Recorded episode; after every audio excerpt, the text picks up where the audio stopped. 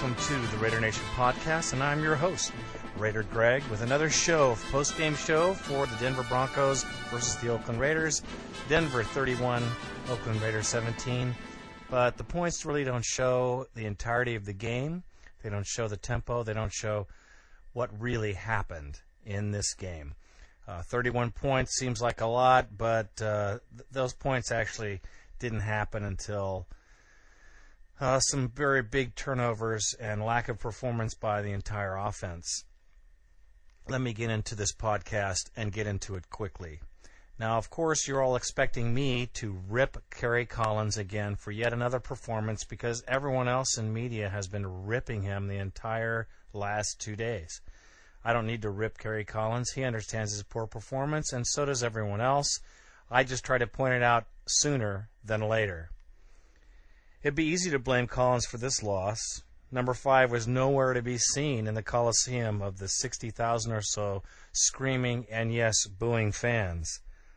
I take the boos as a necessary part of football. I will not take the boos out of football. Uh, if when a player or a team does not necessitate what has to happen on the field, well, then they're going to get what the fans deserve to do express their feelings about the performance of their team. This goes for any team, and it goes for the Oakland Raiders being the most passionate fans in the NFL and the best fans in sports. Collins, when he needed to have the best game out of this guy, we got his worst. His worst of the season, and probably the worst he's had the past two, two, two seasons. Three interceptions, unacceptable. Countless low and high throws. At one time, he threw into four man coverage. Luckily, it was a terrible throw for all those guys, too, because the ball hit the ground before they had an opportunity to intercept it yet again. You know, Collins' quarterback rating before the game was third in the NFL in passing yards, which is remarkable when you look at our record. I will have to say that I'm not surprised that you're expecting me to rip Collins because it would be so very easy to do so. But Collins is just one point, one cog, one player, an entire scheme of teammates who disgustingly played. Let me just say, it's I find it hard to find these words, and you can tell by my frustration that it's just, well, it's just frustrating. Can I say that? I think I will say that. Kerry threw for an incredible 310 yards, uh, 126 yards for the other team. On the Raiders' first possession, Collins threw deep for Porter, and he dropped the ball. The ball was probably overthrown a little bit. I was there, I saw it, but Porter should have caught it. That's not the problem. The problem being that it was third down and five. We just had gotten a five yard penalty called against the Denver Broncos, and we only had a five yards to make up for first down because we were driving the ball. How Norv Turner thought that we could throw the ball long on a third and five was just beyond me. I shook my head, I hit my fist against the chair, and was totally blown away. How can you stall a drive by trying to go for a touchdown on a third and five when you have an opportunity to make a first down and continue to control the ball, control the clock, and rest your defense? Turner is a blithering idiot. He is probably the worst coach in the NFL, definitely the worst coach in the AFC, and has no business running the Oakland Raiders. Jimmy Raye is less than Turner. He deserves no job in the NFL and should go find a job in social services somewhere. That being said, I place the entire blame of this loss on the coaching. Rob Ryan did an excellent job, and the defense gave the offense every opportunity to win this game. That was obvious to every Raider fan. Everyone in the stands was saying the same thing. Oh, good, it's three and out. We have a chance to run. The, we have a chance to run the offense again. Let's get out there and move the ball. In a myriad of misplays and poor coaching, the offense had no opportunity to win this game because the coach didn't allow it. The players played anemically, like they weren't into the play either. The Oakland Raiders offense did not come to win this football game. The coach obviously does not know how to win a football game.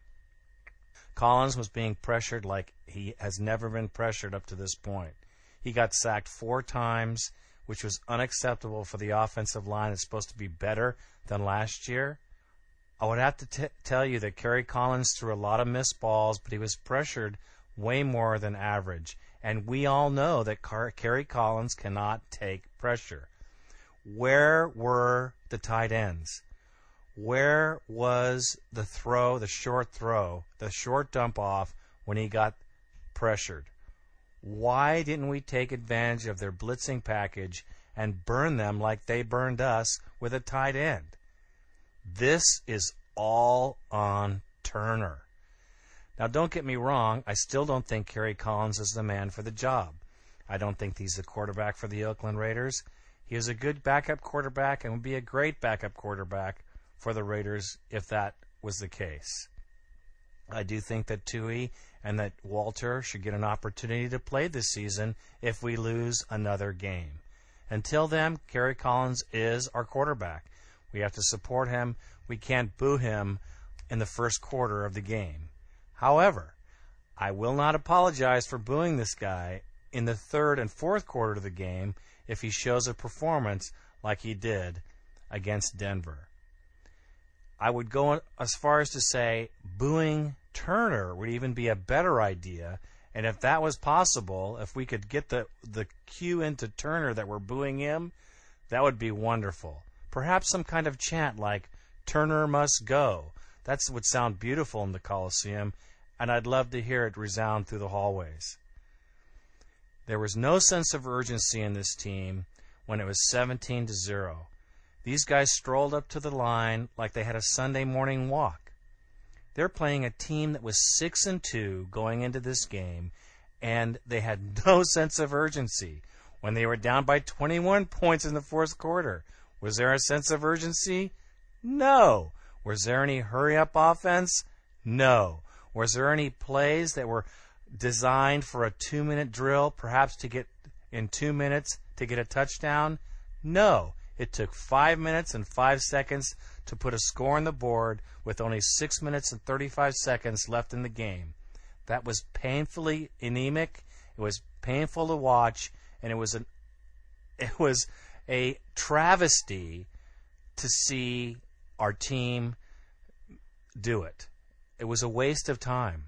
Such a waste of time, a third of the fans left the stadium before the end of the fourth quarter. That's the kind of waste of time it was. I love my Raiders, don't get me wrong. This is the team of the decades for me. It will always be. I am a Raider fan, true blue, forever. No matter what the team does, no matter what the record happens to be, that's what makes a Raider fan a Raider fan and not a let's leave the burning ship 49er fan or other fair weather fans in, in the division, the AFC, just like all those fans that are jumping ship on the New England Patriots right now. Let me talk about another thing that I just found absolutely ridiculous about this particular game. Well away from the 41 yard line, but pretty close, we had a fourth down and one we went and Turner decided to punt the ball. Right then, we could have made a statement, not only to the other team, to the fans, and to our teammates, that we are here to win this game. Instead, mealy mouthed Turner, Mr. Rogers of the AFC, decides to punt the ball and go ahead and waste more time, give the ball away, and don't give our, our offense an opportunity to make a first down and continue to drive to score a touchdown. No guts, no glory. What a weak willed, weak minded man would make a great neighbor, would make a great howdy doody, but makes a terrible coach.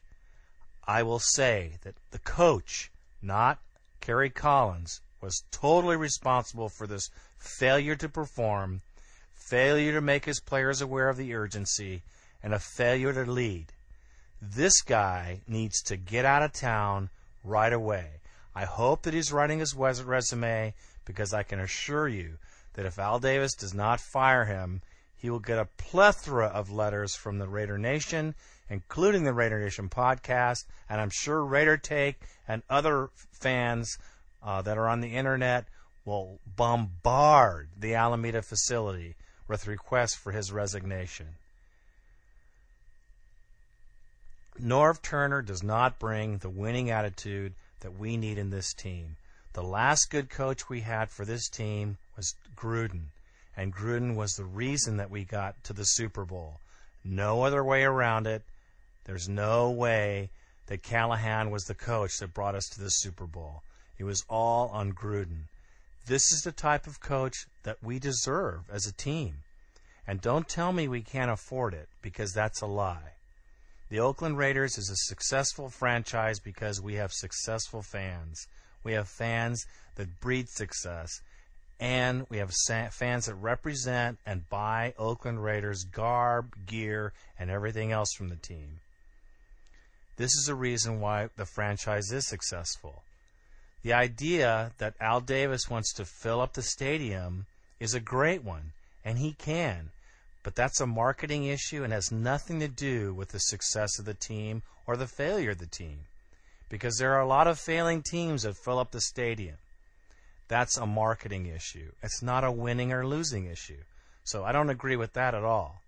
But as far as the Bronco game, the losing ball goes to Norv Turner for having such a cockeyed lack of urgency, lack of skill and pre- preparation for this game. Norv, get out. That's all I have to say. And Jimmy Raye, pack your bags. You're fired. And that's what I said throughout this game. I believe it's totally true.